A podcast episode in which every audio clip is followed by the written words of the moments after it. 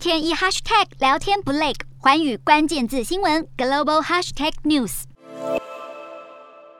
实兵操演实弹射击，日本陆上自卫队年度规模最大的富士纵和火力演习，二十八号在静冈县东富市演习场华丽登场，重在超过两亿四千万台币，动员官兵三千三百人。一年以离岛防卫为主轴，演示从阻敌登陆到击溃敌军。最大的看点是鱼鹰机 V 二十二 Osprey 运输机第一次出动参与演习，展现迅速运送自卫队员的能力。还有新型十九式轮型自走一百五十五公里榴弹炮，也是首度进行实弹射击。而日本指出，演习的目的是强化日本西南群岛的防卫体制，以提防中国在周边海域片面改变现状。无独有偶，美国总统拜登二十七号在海军学院的毕业典礼致辞也点名中国。拜登表示，基本的海洋原则是全球经济与全球稳定的基石，有助于欧洲和印太的美国盟国团结一致。更要海军学院的毕业生一肩挑起任务来维护南海。一方面，为了因应可能与中国发生军事冲突，美军陆战队已经调整战略战术，将海陆两栖的攻击作为核心优先事项，并将作为防区内部队锁定第一岛链的快速部署。而冲绳美军司令部的第三陆战队远征军将会担任主角。